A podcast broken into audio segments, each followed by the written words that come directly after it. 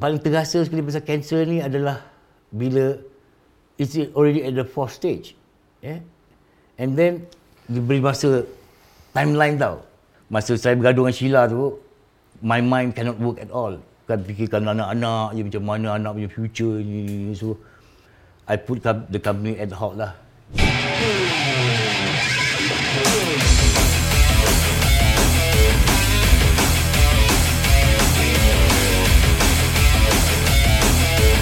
Bang, terima kasih kerana sudi duduk di kerusi DJ Nas ni. Ya, sama-sama. sama-sama. Kursi you ni? Uh, nama program ni kerusi. Okey. Saya kata kerusi abang lah. Okey. Sebelum kita mulakan ni, saya nak beritahu abang saya adalah salah seorang yang beli tiket untuk konsert ikhlas tu. You? you Yes. You bought the ticket? Oh, okay. You bought the ticket eh? I bought the tiket lah waktu tu. Thank Waktu you very much. sekolah lagi. Thank Datang you. daripada Kelang. So, kena balik before 12 because last bus, Last bus, last bus. Ah, jadi tak dapat tengok satu last tu lah. I mean, Okay. masa datang ramai-ramai Satu, tu. eh. It's a very memorable concert lah. Yeah. Apa momen yang buat abang jatuh cinta dengan muzik ni? There must be... Sebenarnya- Okey, banyak orang tanya macam tu macam mana saya involved dengan muzik apa Bukan, jatuh cinta. tu, Jatuh cinta. tu. Saya tak rasa Kalau dekat, jadi... saya tak pernah jatuh cinta dengan muzik. Kan? Sebenarnya tak ada macam dia- oh jatuh cinta. As far I- as I can remember, yeah, saya dah memang suka dah cinta dengan muzik. Okay. Kan? Mak dulu cakap masa saya umur setahun, dua tahun je, kalau ada radio saya terus pergi, ke- pergi dekat radio Hmm, and all that. And then when I'm I was a very young boy, now dah kena recall balik lah kan itu. At that time I tak tahu what makes me apa ni, sukakan music so much. Hmm. Umur 4 tahun, 5 tahun dah boleh main drums, main Okay. gitar semua and all that. Atuk lah yang galakkan dia belikan drum semua and all that. And saya sentiasa main muzik sampai sekolah apa semua and all that. Tapi saya tak rasa waktu abang belajar kecil-kecil tu, maksudnya tengah sekolah menengah tu, cita-cita nak jadi musician. Tak pernah. Tak pernah? Tak, because nak jadi musician ni tak ada. Sebab kan kita dah tahu memang tak boleh diterima. Hmm. Tak ada tak ada tak ada future. Okay. Ha, bapak pun cakap tak nak. Ha, main suka-suka boleh. Hmm. Masa So- dulu you punya cita-cita nak jadi apa? Oh, cita-cita nak jadi apa ni nuclear physicist lah. Okay. Kan something in science lah. Memang Oh, saya suka. Suka okay. mathematics, suka science. Uh, anything but music lah. Nak, nak betul eh. Hmm. And saya diintroducekan masa sekolah ni dengan actuarial science. Hmm. Terus lah pergi ITM buat actuarial science semua all that. But the pool of music tu dia terlampau kuat. Hmm. Cuma masa saya di ITM lagi saya jumpa dengan Booty Boys and all that. Hmm. And then when they have opening for a job and all that, saya Hmm. terus dia punya attraction tu is is so strong. Hmm. Tahu. And that made me realise that actually okay all this while maybe I was born to do this. Hmm. So dia memang tu sebati lah. Hmm. Kan saya tak pernah fikir, saya tak pernah macam recall dengar something jatuh cinta dengan muzik tak ada lah. Saya terus suka dengan muzik. Hmm. You know, dah memang cinta Tapi, muzik. tapi abang ada rasa abang bagus dalam dalam muzik ni? ha, itu abang ada abang rasa- tak pernah rasa abang bagus. That's the pelik. Okay. Sebab saya tak pernah pergi sekolah muzik. Okay. Jadi bila saya panggil kadang-kadang orang buat arrangement macam Jenny Chin, Mac Chu, Hmm. Zahid Ahmad tu semua je, dia orang boleh tulis, boleh boleh baca muzik saya macam alamak. Hmm. I have to do this. Saya kena baca muzik. Tapi daripada dulu nak belajar tak boleh juga. Hmm. Kan?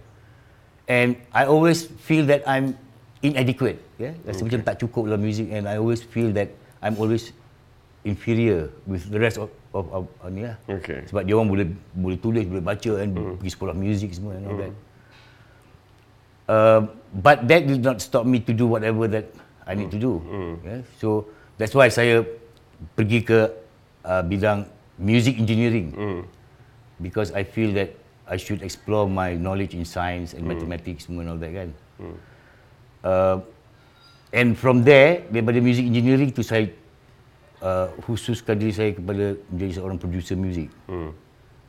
Bukan maknanya awak kena pergi sekolah uh, apa boleh tulis dan membaca muzik saja boleh jadi music producer. No. That, I learned that. Uh, so I become a music producer because that is the the next is a natural progression lah. Hmm. Kalau orang tanya abang, abang paling moment yang ataupun abang punya masterpiece abang mana yang abang nak nak petik abang? Kalau satu tak boleh sebab saya suka ada beberapa album. Okey. Eh, macam saya suka Legenda, saya suka Sheila punya Ratu, Hmm. saya suka Ikhlas, Hmm. saya suka uh, Zainal punya album Gamal tu. Hmm. Ya, Melebihi hijau lagi. Hijau saya suka, Okey. tapi saya lebih suka Gamal. Gamal pada saya lagi complete. Okey. Yeah. And saya suka Ali punya album saya buat dengan Muklis ni. Hmm. And the one that I produced for Siti Nurhaliza, the live concert tu saya suka juga Hmm. sebab ada London Symphony and Siti Nurhaliza nyanyi saya belum pernah dengar penyanyi nyanyi macam tu kan live berapa uh, berapa lagu dia nyanyi banyak kan that kind two and a half hour concert dia punya vocal is I really like that album tapi pada saya itu yang membuatkan Siti Nurhaliza ni seorang penyanyi yang yang kata apa tersohor itulah sebab dia kan saya dulu fikir apa talent sangat penyanyi tapi dia memang bagus lah kan kalau ikutkan penyanyi she's the best Siti dengan penyanyi nombor satu pujaan saya, Datuk Sharifah ini. Sharifah Aini ni dia memang seorang penyanyi yang berbakat eh. Kalau kita dengar suara dia memang sedap aja kan. Saya dulu pernah rekod dia dua dua album. Saya buat dengan Fazil Marzuki. Dia tak nyanyi dia tak ada sumbang macam Siti lah mana ada semua sumbang kan. Tapi dia punya memang lemak suara dia. But Siti dia boleh stretch dia punya vocal range tau. And then dia boleh buat apa yang Sharifah Aini buat macam dengguk lagu Melayu, lagu apa semua and what makes her I think a little bit better dari Sharifah Ali is that dia boleh dia lagi flexible. Yeah? dia lagi flexible. Dia boleh stretch vocal dia. Okey. Yeah? Just a little bit better stretch and then she's willing to do anything to make her better. Hmm. Tahu dia macam hari tu saya buat London concert betul. Uh, abang boleh cuba macam mana nak eksperimen apa tu okay. Situ akan you know and that what makes her the best singer she's the best apa nak All time abang pick dia. Kalau all Oh, time of course, of course. Dulu dia Sheila. Majid, Okay. of course. But Sheila Majid is different. Dia different. Memang different. Tak- sekarang sampai sekarang pun nak jadi macam Sheila Majid memang tak ada lah. Kalau nak yang nyanyi macam Siti tu berlambak. Tapi takkanlah boleh jadi macam dia kan. Uh, these are the two singers I think which uh, that is uh, we have to look up to. berapa persen yang abang rasa pengaruh Rosan Aziz dalam kejayaan Sheila Majid tu? Ratu Jazz tu bang. You have to ask her lah. Okey. Kan? If you ask me personally, I just want to keep it by myself. now, Okay. Kan? Okey. Um, setengah orang kata Ke tak you ada- ada one yang betul-betul dengar dia dapat ex apa tahu dia punya talent tu bang eh? Ah yeah, I think that one I can say yes because nobody likes her before. Even when ada siap album so no record company wants to take her and all that cakap suara dia tak boleh jual and all that. I was that's why orang merajuk lari tempat lain kan. But I've always seen her potential because she is a very determined person and suara dia memang lain daripada lain. Macam tu eh.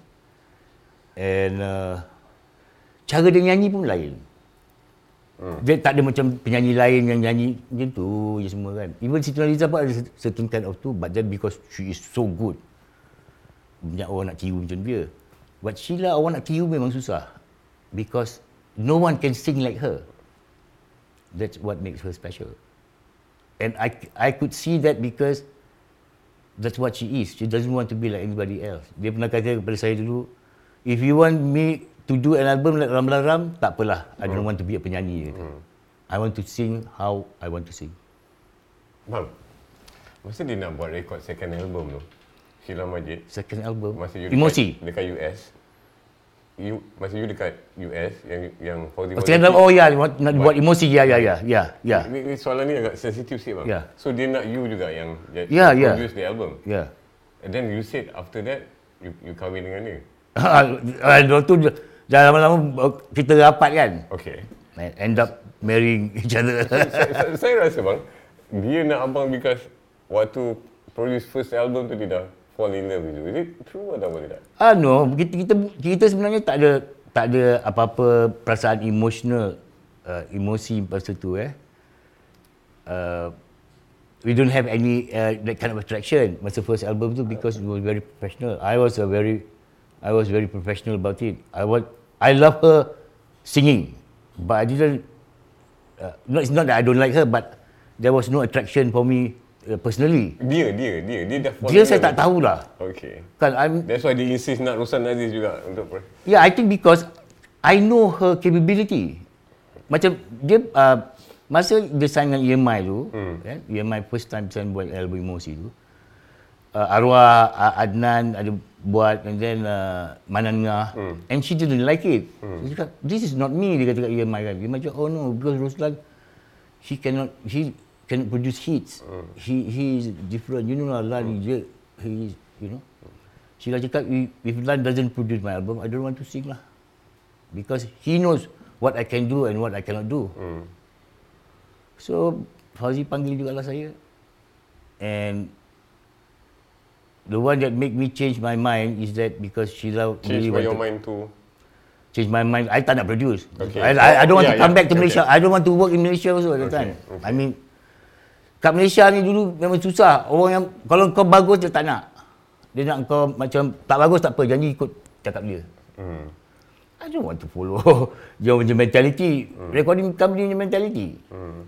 Kalau dia cakap, memanglah pandai. Dia cakap ke press oh kami pandai lah semua kan. But, tapi dia orang berduit.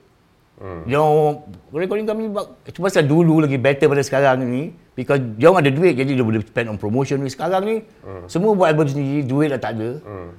Promotion kelang kabut, lepas tu, yang kalau ada pun free ni promotion lah. That's why ah, kita punya mutu rakaman sekarang semua menurun. Produk, apa ni, the- Teruk abang mutu sekarang Teruk lah semua orang buat album. Okay. Semua macam you kata kan, you, you fikir boleh nyanyi. Berapa banyak orang yang fikir boleh dia boleh nyanyi tau. Hmm. Tapi bukan boleh nyanyi. Kat rumah buat lepas tu print CD dah jual sendiri. Hmm. You don't need a recording company. But then who's going to tell you uh, you're not good enough? Tak ada siapa pun boleh cakap. Hmm. Keluarga tak, tak payah. Keluarga memang nak suka. Kan? Kalau tak bagus boleh kata dia bagus. So, siapa-siapa je boleh buat album sekarang ni. Itu pasal, sorry, not album, boleh buat single. Hmm, single, single. ni sekarang lagi kan. Hmm. Itu pasal kita ada single ni banyak. Album nak buat duit tak ada. Kalau buat sendiri pun, huh, berapa lama dia boleh tahan kan. Hmm. Mesti kena, kalau ada kerja pun kena berhenti kerja. So banyak buat single lah. Jadi buat, buat kalau ada tujuh single, keluarlah album kononnya. But who's going to tell them that you're not good enough? Siapa? Diri sendiri tak nak beritahu. Sampai dah keluar dah dekat berapa puluh single, dah tak, orang tak beli baru, oh mungkin aku tak sedap lah. Hmm. Hmm. Hmm. But in the meantime, berapa banyak penyanyi yang keluar? Penyanyi kononnya. Kan? But then, kalau dulu, if you are signed, maknanya sebuah syarikat rakaman tu mesti mengeluarkan belanja at least 300 to 500,000. Hmm. 30,000 per album katakan eh. Hmm. Hmm. Katakan 50,000 dengan Biasa promotion. kontrak apa? 10 album abang? Tak ada dulu sign 3 album 5 tahun tu 3 plus 2 whatever. Okay. So one album dengan promotion easily nearly 100,000 or 70,000. So you kena ada duit banyak tu. Hmm. Dan recording company macam mana teruk pun dia kena commit themselves hmm. to spend that kind of money. Sekarang ni tak payah. That computer that you do untuk buat kau punya kerja office ke apa-apa ke boleh buat music juga hmm. dengan gunakan software you you have that apa Fruity Loop lah ada uh, macam-macam software sekarang kan. Hmm. And then boleh record sendiri. Ada yang bangga pula, oh saya record kat rumah je hmm. Dia tak realise yang dia punya tu is very substandard yang tak bagus. Dan tak ada siapa yang nak cakap dia awak tak bagus. Dulu, kalau kau tak sign tu maknanya kau memang tak bagus lah.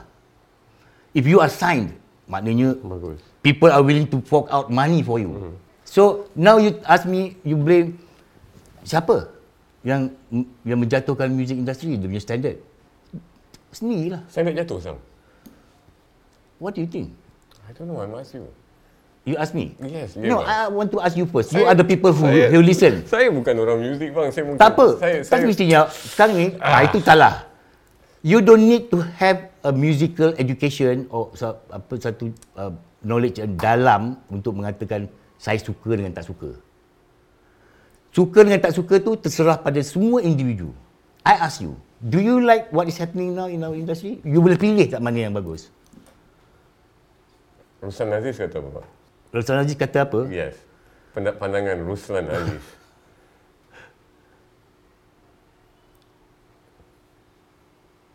kalau nak tengokkan dari segi mutu, quality music memang banyak jatuh. Ya.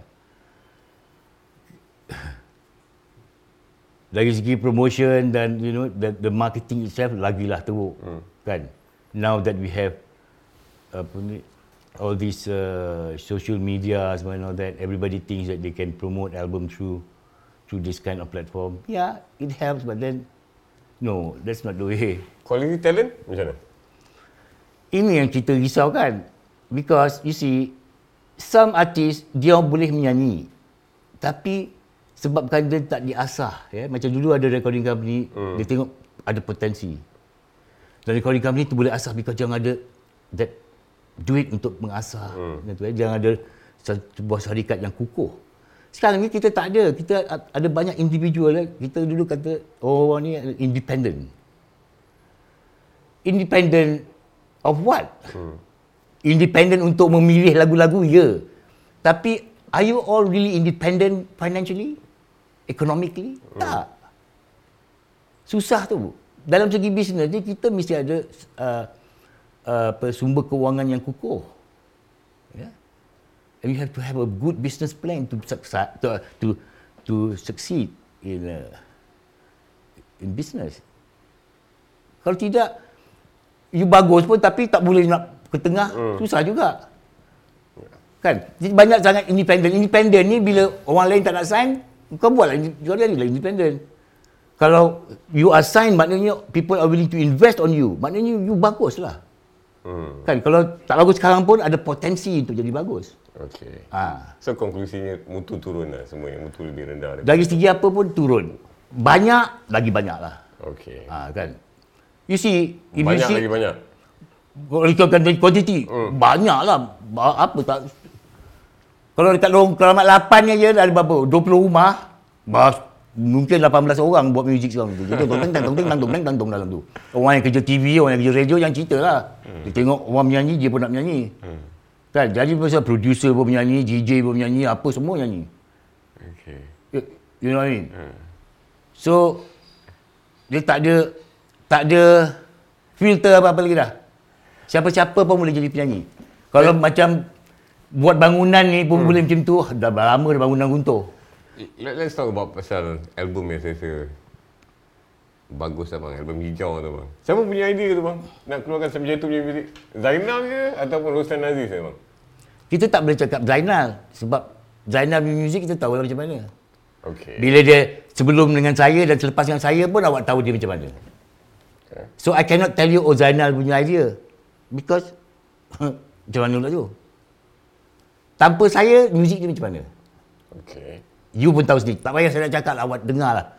So, hmm. Saya tak nak. I don't want to take credit. But that album that I did with Zainal, Gamal, Hijau dan hmm. Orang Arik, apa hmm. semua kan. Hmm. Memang saya ada bantuan pemuzik-pemuzik yang bagus yang hmm. saya pilih. Okay. Dan saya berani bayar mereka.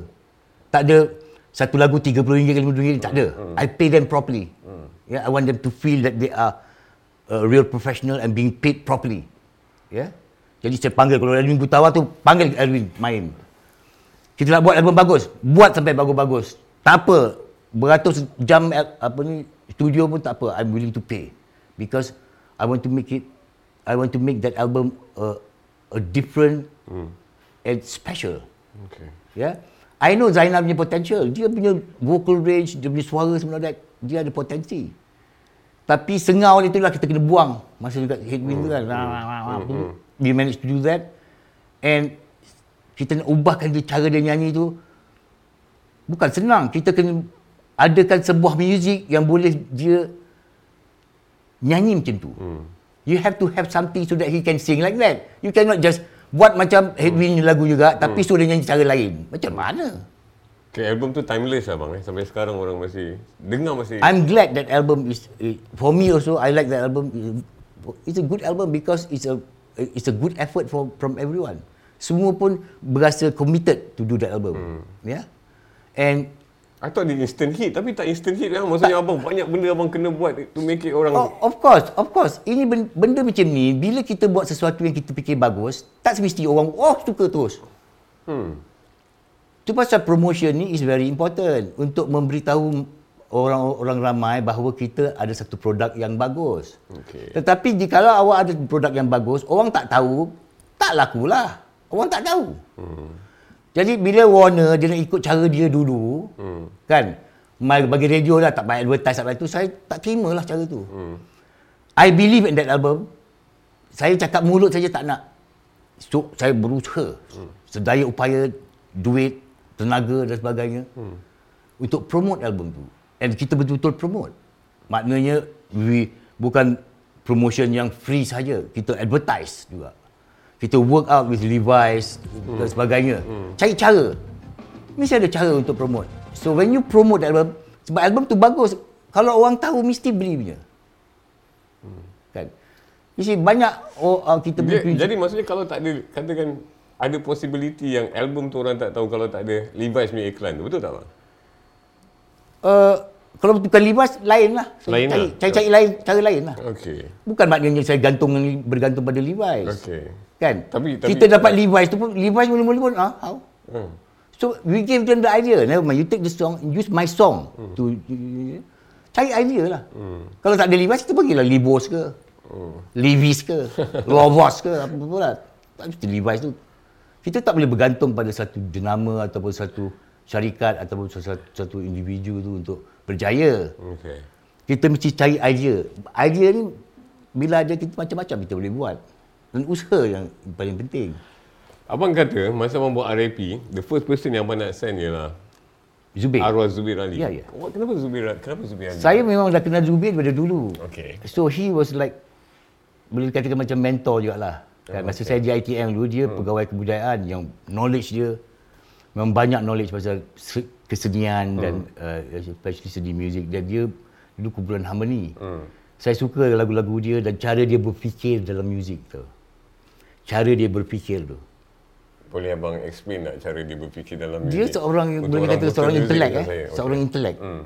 Ya, dia dia seorang yang berpelajaran dan dia punya hati sungguh bersih tau. Jadi dia punya kepandaian tu buat saya attracted dengan dia. Suara dia yang unik hmm. and lagu-lagu yang dia nyanyi tu dia tak perlu nak ikut rentak yang lain-lain. Hmm. So saya masuk dalam sekejap kumpulan hamba ni main gitar dan tengok cara dia And I thought kalau aku dah cari kat rakamannya, aku will sign this Zubir. So that, you know, I have a strong foundation in my record company kan. Tak tak ikut-ikut dengan hmm. orang lain. Hmm. Ada falsafah. Yeah? He has this philosophy of music yang saya suka dengan dia. Uh, hmm. cara dia bekerja pun lain daripada hmm. tak ada macam artis lainnya MMG pun tak glamour hmm. macam hmm. bukan dia tak glamour dia boleh jadi glamour kalau hmm. dia nak tapi he likes things to to progress naturally. Ah, itu yang saya suka Zubir tu. Lagu-lagu dia memang sedap lah. Hmm. Tinggalkan orang tak, tak tak nak sign artis macam Zubir ni sebabkan dia era orang ingat macam tak komersial. Tak komersial. Nah, dulu bang tak komersial lah kononnya hmm, tak. Okay. But I like to sign him because this is the type of singer that will make first your record company has that kind of uh, uh, sophistication. Eh? Hmm bos syarikat kami yang boleh berfikir bukan hanya boleh fikir buat duit hmm. boleh fikir untuk berkembang dengan cara positif okay. ya yeah? untuk membina semangat dan juga untuk membina kita punya intelek dalam music community tu hmm. kita punya music community ni dulu siapa-siapa yang tak boleh tak boleh pergi sekolah bah barulah buat music, buat music ha. kan dah tak dah tak boleh sekolah tak ada sebenarnya orang yang sekolah lah yang boleh buat muzik. Orang yang tak sekolah lah tak boleh buat muzik. Tapi terbalik. Ya, tak boleh lah, saya boleh nyanyi je. Oh nyanyi tak payah pergi sekolah. Tak nyanyi tak, tak boleh tak pandai tak apa. Hmm. No way. Pergi sekolah dengan tak pergi sekolah tu terserah pada you lah. Mungkin ada orang yang tak mampu, ada orang tak itu you punya masalah. Saya Tapi saya, tak mesti hmm. kau jadi bodoh boleh buat muzik. Okey. Bang, saya rasa saya hidup zaman, saya lalui zaman kegemilangan RAP tu. Hmm. Saya ingat konsert ikhlas tu memang satu indikasi yang betapa hebatnya RAP zaman tu. Hmm. So, saya selalu tertanya satu soalan, bang. Saya tak dapatlah jawapan yang betul. Hmm. What happened to RAP sebenarnya, bang? Apa, apa jadi pada... Hmm, kita nak... Masa lepas uh, lepas ikhlas tu, kita sign dengan Warner. Ya, yeah, kita bekerjasama dengan Warner. Di mana Warner beli kita punya katalog dan kita bekerjasama. This was 92 ikhlas eh. And then 93, kita discuss satu tahun tu discuss. 94, kita uh, sign, I signed that uh, agreement with uh, Warner, Warner. where I sold my catalogs yang dulu dan mulakan satu uh, apa ni kerjasama dengan Warner. Tony was the, actually dalam Warner tu Tony Tony punya idea untuk sign dan untuk RP berkembang. Sebab we need that kind of financial muscle. Ya, dia punya networking, kita perlu Warner. Masa yang masa zaman-zaman ikhlas buat konsert tu, RP buat duit bang. Oh yes, Okey. yes. Okey. Kalau tidak, takkanlah Warner nak kita kan. Kalau company tak buat duit, Okey. yes. Sedap, tapi tak duit, macam mana kita So you nak merge dengan yes. Warner to make it yeah, bigger. yeah. We always have that potential. Okey. Bila bekerja sama dengan Warner tu, saya pula, Tony fikir dan saya pun, we, I, saya dengan Tony, uh, same wavelength lah. Tapi, orang yang kerja dengan Warner tu, tak sama. Sebab dia orang dah biasa kerja dengan promosi, promosi cara dia orang. Hmm. Uh, buat muzik dangdut, Amalina ke apa dulu ke, baik kat radio, dah laku. Apa kita nak advertise ni? Buat apa macam buat RAP. Lagipun RAP, kita ada 360 degree contract tu. Hmm. Maknanya kita sign the artist recording contract and artist management juga. Kita buat dia punya show, kita buat ini, kita hmm. complete lah. Hmm. And bekerja dengan, sama dengan Warner ni, buat dia lagi jadi susah. Hmm. Tahu? Bukan lagi senang. Dan banyak sangat politik dalam tu. Saya tak, I didn't realise this because I was also young. Okey. Saya sebenarnya pun muda lagi masa tu, baru 20 lebih. Nak masuk 30 tahun. So punca lenyapnya RAP tu abang kata because of Warner ni ke ataupun ada sebab-sebab lain? It, sebab-sebab yang lain adalah juga kerana saya terlalu muda. Okey. I think that is the most important because I was Apa apa jadi waktu Rosan Aziz muda apa maksud bila abang? bila you tak ada experience, saya memang apa ada experience in producing music, how music should be done and all that, how you want to market. But to run a company, you need an experienced person. Maknanya orang tu yang, yang dah run companies. Saya tak ada. RAP tu company saya, saya yang run. Jadi tak ada pengalaman dalam business administration. Okay. So orang-orang yang pandai dalam bisnes ni dia orang lagi pandai tau. Dia orang tak pandai muzik betul. Tapi music management is different. That is business. so gagal dia sebab mismanagement. Uh, not mismanagement but I don't think kekurangan knowledge dalam business administration tu mismanagement. No. Okey. Miscalculation. kan? Okay. Ah, calculating in, in business management. Saya sepatutnya uh, mengambil seorang yang lagi berpengalaman pada saya dalam business administration untuk run RAP. But memang ada I have that intention to find someone tu but susah nak cari kan. And so I thought memang lah just run it. Maybe Tony can help me. Tapi Warner tu bukan Tony seorang je ada. Dia macam-macam buaya dekat situ lah. Hmm. Kan? So, dengan tak ada pengalaman saya dalam itu dan juga pressure dan politik-politik daripada Warner yang telah ada beberapa tahun sebelum saya exist pun. So, RAP punya idea ni yang saya dengan Tony nak bawa ke tengah ni, dia terbantut tau. Hmm. You see, Dan semua orang lari bang. Melaka yang begitu gagah pun boleh jatuh sebab apa? Internal politicking. Okey. Orang datang tu Portugis serang ni malah Portugis serang tu kita nampak. Yang Portugis tak serang tu. Hmm. Kalau tak ada internal politicking semua bekerjasama, Portugis ke Portugas pun tak boleh tak boleh jatuhkan hmm. kita. Hmm. Hmm. Tapi sebab tak tak stable eh. Hmm. Kan? And rasa iri hati tu daripada pihak sana, pihak sini tu terlalu banyak sangat. So I thought yang you see that's why one of uh, macam Tony cakap pun ada benar juga. Actually Lan juga RAP is Ruslan and Ruslan is RAP. If you are not around, I don't think this company can survive also because mm. it's difficult for people to understand what your ideas are. Mm. So dia yang buat kita pun masa tu lepas tu saya decide to stay dormant eh. Dormant ni bukan tutup. Saya just berhenti sekejap. Hmm. Because bila saya ada krisis dengan Sheila lah. Hmm. That's 1998. Okay. Ah, itu yang stop. Okay, ini personal. Dan Tony cakap tu kebenaran dia baru nampak. Roslan ni RAP, dan RAP is Roslan. Kan? So, I want to, I ada tu saya panggil Darani to run the company kan, but then it was a bit too late. Because masa saya bergaduh dengan Sheila tu, my mind cannot work at all. Kan fikirkan anak-anak je macam mana anak punya future ni. So, I put the company ad hoc lah. Tu pasal uh, Darani tahulah cerita ni. So, so pasal impact dia kuat abang. I mean, besar lah. You know, your crisis with Datuk Sheila. Ya, but, tapi orang life. yang orang yang dah orang yang iri hati ni pada dia dia berjaya lah. Orang yang hati busuk ni hati dia tetap busuk. Dan masa tu bos saya dah tak tahu siapa sebenarnya siapa. Hmm. Kan? Because that we really know siapa dalang dia sebenarnya di belakang ni. And tak payah cerita lah. Kita pun tahu. Okay. Ramai sekarang orang, orang, orang zaman sekarang tak tahulah. Tapi dulu tak tahulah siapa-siapa kan. And orang suka RAP ni memang banyak million. Tapi tak suka RAP ni banyak tapi tak no need millions. Hmm. 20 orang pun cukup lah dah jatuh kan. Hmm. Sebab dia operate dari belakang, dari tepi yang kita tak tahu. Hmm. That's where I don't have the experience. Saya ingat tak mana ada orang nak tipu-tipu belakang ni. Hmm. I don't have the experience. Saya saya dalam bahagian tu katakan naif lah.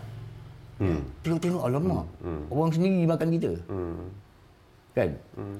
And I have my wife that I trusted also is was against me. So okay. Ini memang cerita macam cerita lah. Hmm. Kan? Tu mesti you kecewa bang eh. I mean, Uh, come on, saya man. bukan kecewa siapa sebabkan masa tu yang saya kecewa pasal anak-anak. Terlampau tinggi sangat sampai RAP dah lama. Mampus lah kejap. Hmm. That's why I don't mind. I, I just don't care lah whatever lah. Anak lagi penting kan pada saya kan. Uh, and I was really disappointed with Sheila lah. She was supposed to back me up. But dia pula jadi. Okay. So, kita punya kita punya kapal ni kena serang. Macam mana pula kau kau pula join serangan tu? kan? Memang kalau kau fikir macam that's what is called uh, apa ni? Uh, serangan dan kan you should be backing me not attacking me. So Lama abang nak recover bang?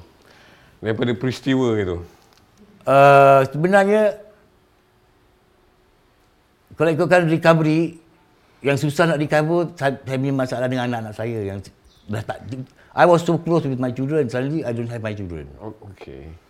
impact tu buat saya alamak actually hmm. this memang dia saya punya sumber inspirasi kan anak yang buat saya.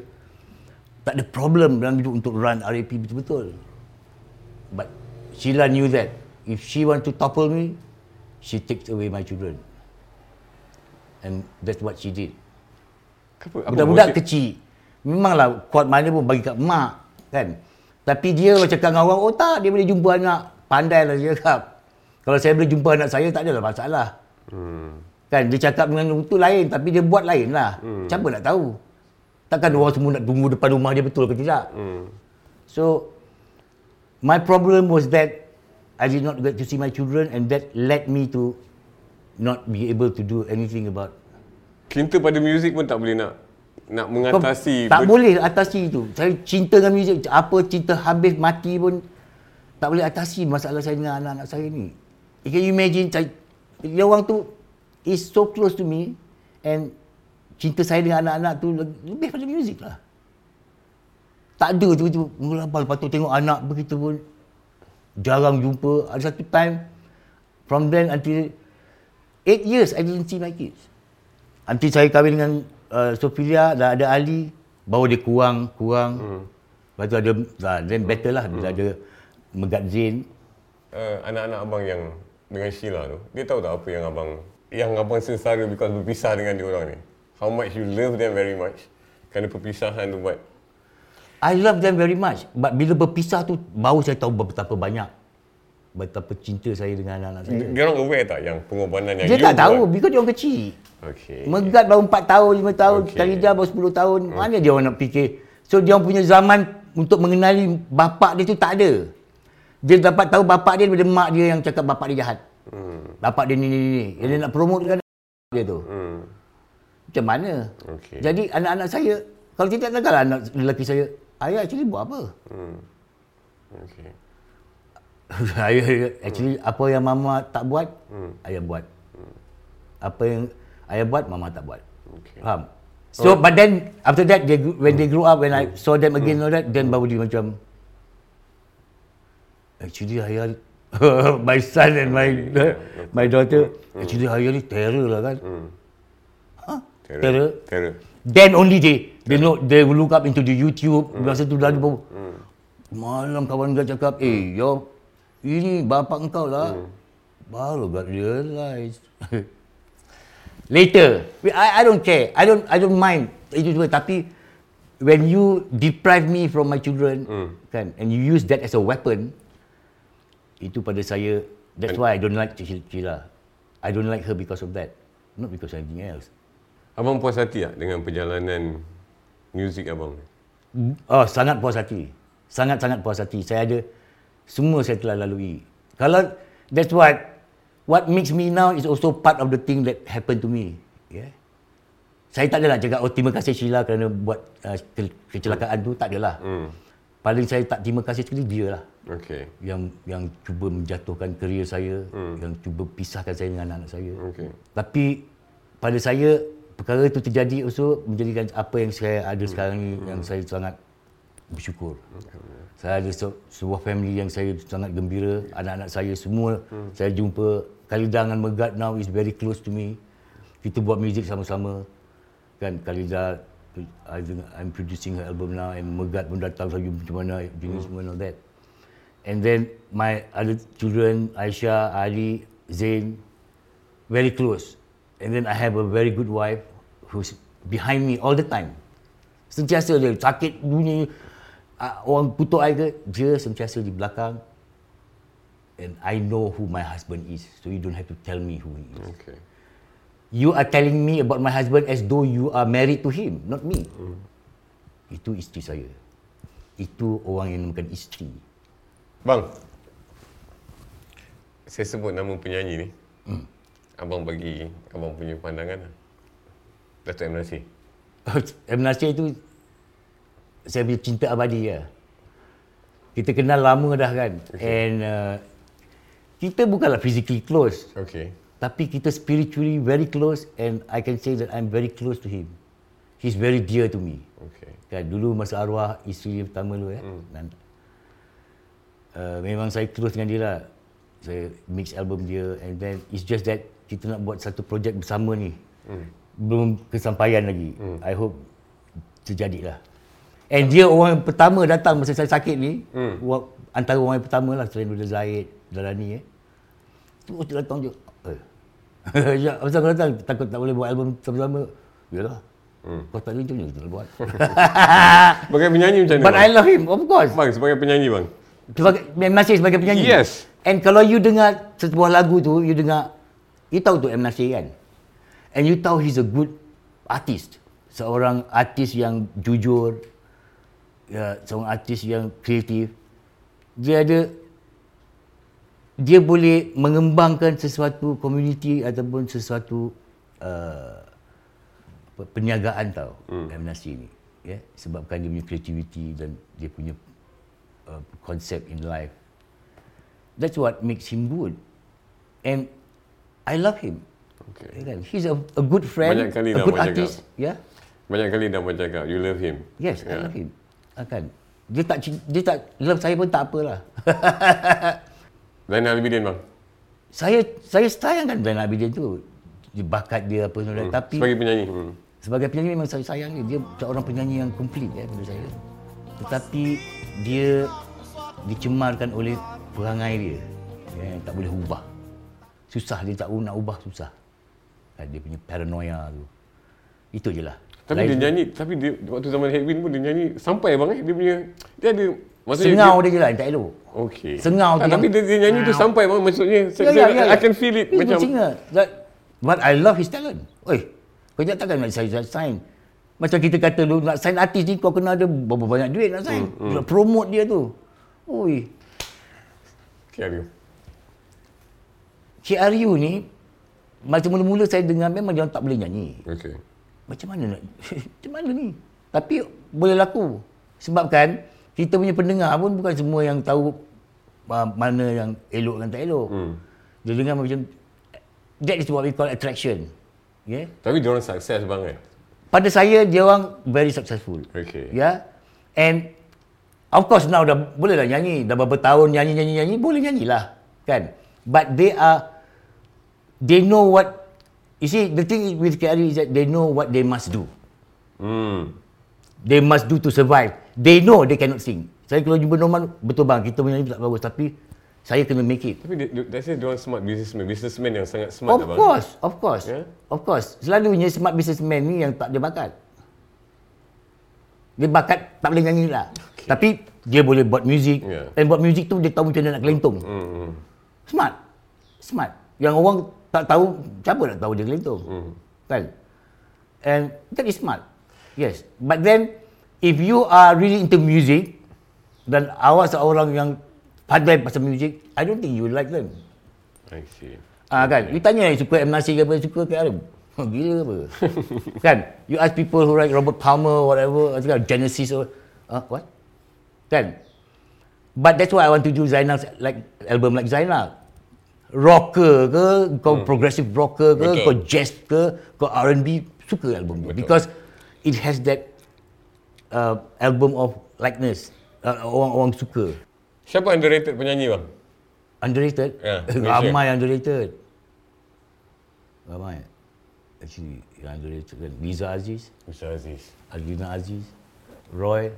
Roy Ratnaku. Yeah, underrated. But it's difficult to promote singers like that also like Roy because Bukan genre dia bang. Tak kena. bukan genre. You have to think, you have to really think a lot about doing something with him, you know.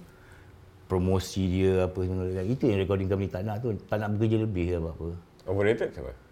Ha? Overrated. Oh, overrated ni satu dunia macam tu lah. Malaysia bang. Kalau satu dunia dah banyak, banyak nyanyi overrated, Malaysia ni apa lagi? Kan? Nak cakap bang Haji, tak, tak. But you know, everybody knows. If if you work in a TV station or you work in a radio station, you are always involved in music, you know who's overrated. Kan? Kita pun sekarang tapi ada bagus juga ada pertandingan ni, pertandingan nyanyi ni. Ah, okay. Kan, ada bagus dia. Apabila ada pertandingan menyanyi, kita akan scrutinize cara mereka menyanyi. Dan recording company pun, kita sikit sebanyak mengajar kita punya public supaya menilaikan sebuah penyanyi itu dan cara mereka menyanyi. Ah macam ni nyanyi bagus. Bukan macam tu wow dengan cumbang muka cantik bagus. No, itu bukan bagus. Dia muka cantik tapi tak boleh nyanyi. Ada yang muka tak apa lawa tapi nyanyi bagus. Ah jadi kau mana ada setback tu, mana yang kurang kita, up to recording company tu naikkan situ dan balance lah properly. Tapi banyak kerja tu kalau tak cantik tu. Fikir, alamak. Kan? Yang tak boleh nyanyi ni kau autotune dia tapi muka dah lawa orang tengok ah jatuh cinta. Penting lah cantik ni bang. eh. Eh, kalau tidak you jadi radio DJ lah. kan? Oh, no. Kita ni Oh no. kita tak boleh menyangkal ya apa yang natural. Kalau kau tu kalau kita ni, kalau abang ni kalau cantik, kau ingat aku saja nak biarkan. Mesti aku masuk TV lah. Macam Jamal Abdillah apa ke. Kan? Tapi kita tahu kita punya kita punya penampilan tu macam tu, tu kita jadi kita buat muzik yang ya. Tapi ini adalah satu perkara yang natural. Orang suka benda yang cantik. Ada cakap saya tak saya suka yang tak cantik. Ada orang cakap macam tu. Tipu bang eh. Penipu lah. Ustaz pun nak bini cantik. Kan, kita ustaz bini, Ouch. saya nak cari yang elok, perangai, balah lah. kan, aku tengok ustaznya bini lagi cantik lagi. Kan, kan, ini tak apa, dan tak salah. Jangan cakap, oh kau suka cantik je, salah, tak ada. Engkau yang buruk pun suka orang yang cantik. Kan? Hmm. Bukan salah kita cari orang yang cantik. Tapi kita mesti faham. Beauty is in the eyes of the beholder. Okay. Ah, bukan semua cantik kita tengok macam uh, universiti cantik orang suka tak tapi kalau saya tengok perempuan tu cantik cantik lah dia. So up to you untuk macam mana memikat seseorang itu ataupun market tu. Kan? Okey. Kalau ikutkan Zainal tu boleh sign ke dengan muka dia macam tu? Eh, macam mana? Dia bukan macam cuma bila handsome. Tapi dia style bang. Ya style, pandai. You pandai. Hmm. Dia style. So bila dia tak cantik macam tu dengan muka kembang semua and all that, kita stylekan dia. Style bang. Levi's. Betul. Ini itu. Cari music yang boleh stylekan dia. Dan music dengan style tu mesti match. Jadi bila music tu macam tu, style dia kau Levi's kan dia, kau rantaikan dia macam macam tu, muka pun orang tak nampak lah. Rambut panjang dia macam tu. Jadi style dia je lah. Dengan music, will attract people enough to not look at his face. Kalau kau keluar dalam album pun muka dengan muka macam ni, habis lah situ juga. Dengan muzik, mengapa, nangis. Tak boleh. That's why I told them in RAP, Zainal is not a handsome artist. We must accept that. And that is not wrong. But we have the music and the style. I have a stylist yang bagus. Macam dulu Maggie Sophie. Yeah? Uh, and Boding, my artist management manager dulu, dia memang pandai dalam styling ni. So stylekanlah dia. Kau ingat model yang yang jalan-jalan dekat catwalk tu dulu cantik ke? Kau tengok muka dulu ada banyak buruk tapi dia punya style. The way they walk, the way they wear. Hmm. Kan? Tuhan adil. Bukannya bukannya cuma kena ada muka lawa macam apa pa- Hindustan je boleh tu. Itu gift lah kalau ada muka macam tu. Bonus lah bang eh. Ya? Bonus lah kalau Bo, ah, itu. Bonus Dan, lah. tapi ada juga yang dia punya tak bagus dia. Ada perangai macam tahi berapa banyak. Okey. Yang konon-konon cantik ni. But, style it. Kita kan ada, Hmm. itu mana kita stylist ni important. Dulu dalam RAP, styling is very important because that's how you style. You style the music, you style the person. Tak salah eh. Bukan kita nak deceive orang, tidak. Kau macam tu. Zainal tu bukan tinggi, pendek. Tapi janganlah kau pendekkan dia lagi. Hmm. Muka dia buruk, kau buruk lagi, kau tunjulkan. Tu pasal dia punya album cover Zainal macam mana? Ada tunjuk muka dia macam tu? No, style kan. Bro, jadi, jadi muka later. Bila orang dah suka, kau buat muka apa pun lah Ya, cantik. ya. Kan, Piramli pun jadi cantik. Top 3 bang. What? Top 3 penyanyi pilihan Ruslan Aziz. Sepanjang zaman. Of course, Dulu put, dan sekarang. Number 3. my my uh, my pick is always Zainal, Sheila, Zubir, and Nasir. Top 3 bang. Nombor 3 tu. Empat, tak ada tiga. Okey, nombor. uh, Okey. Siti Nurhaliza, yes, of course. Lain semua biasa lah. These are the people who can make or break industry or Number community. 3. Number three. Your pick. Penyanyi sepanjang zaman. Pilihan abang. Nombor 3. Siti Nurhaliza, Siti Nurhaliza nombor 3. yeah. Okey. Is Zainal and Sheila. Zainal nombor 2. Zainal has to be first. Zain Sheila nombor 2. Yeah. Kalau dia isteri saya dulu, saya bagi nombor satu lah. Tapi perangai dia teruk. Dia nombor dua. no, professionally, I think Zainal, Sheila, Siti Nurhaliza. Then Zubir, of course, M. Nasir. Siti Nurhaliza. Zain, uh, Sheila Majid dan Zainal Abidin. Yes. Very professional pick abang eh. Tak ada. Dia, Tak- tak personal dia lah, commercial Mat. juga. Tak, tak personal. Kalau Tak personal, personal dua ekor tu aku dah buang dalam laut dah. Tak personal lah. Tak personal. Tak personal. Saya buang. I detach myself from being, you know, personal. Professionally, I think these are singers who can make or break a community, uh, uh, syarikat rakaman dan tu, and they they can mold a society dengan dia punya kan. And Siti Nurhaliza, yes, she has that kind of power. I've worked with her. Ini bukan penyanyi yang saya tak pernah kerja ke apa. Saya pernah kerja, saya pernah gaduh dengan dia orang, saya pernah semua dengan dia. I know that. Siti tak payah gaduh lah. Dia memang tak, susah nak gaduh dengan dia. Dia baik. Kan, dia hormat orang. Dia hormat orang tu yang paling, dia punya main factor dia kan. Itu betul ke atau tak betul? Betul. Betul. Betul. Tak maksudnya dia, dia Ya, semua orang cakap Siti, Datuk Siti sangat-sangat, PR dia sangat-sangat bagus. Bukan PR tu, dia Okay. memang cara natural dia. Mak dia pun saya jumpa bapak dia menghormati orang lain. Dia menghormati diri sendiri dan orang lain. So, maksudnya itu bukan buat-buat lah bang? kau nak buat tak boleh sekejap je orang tahu kau buat-buat. Hmm. Kan? Bila kau buat-buat ni, kau boleh tak is how long you can last itu saja. Tapi bila ni natural daripada mula dia tetap menghormati diri dia dan menghormati orang lain. Hmm. And then baru kau punya lain punya virtues datang secara sendiri. Apa kanser telah mengajar bang? Kanser ni memang satu uh, penyakit yang celaka. Okey. Kan? Baru orang tahu betapa celaka dia, kanser ni. Dia boleh ubah kau punya pemikiran, kan? dia boleh berkecamukkan fikiran kita dan dia boleh uh, menyusahkan kita punya hidup dan menyusahkan keluarga kita. But at the same time, it brings me closer to my family and my friends also. You know, I know that I have real friends who who love me, who care for me. Uh, memang Dia mengubah abang tak bang? uh, tidak mengubah abang secara personal apa ni.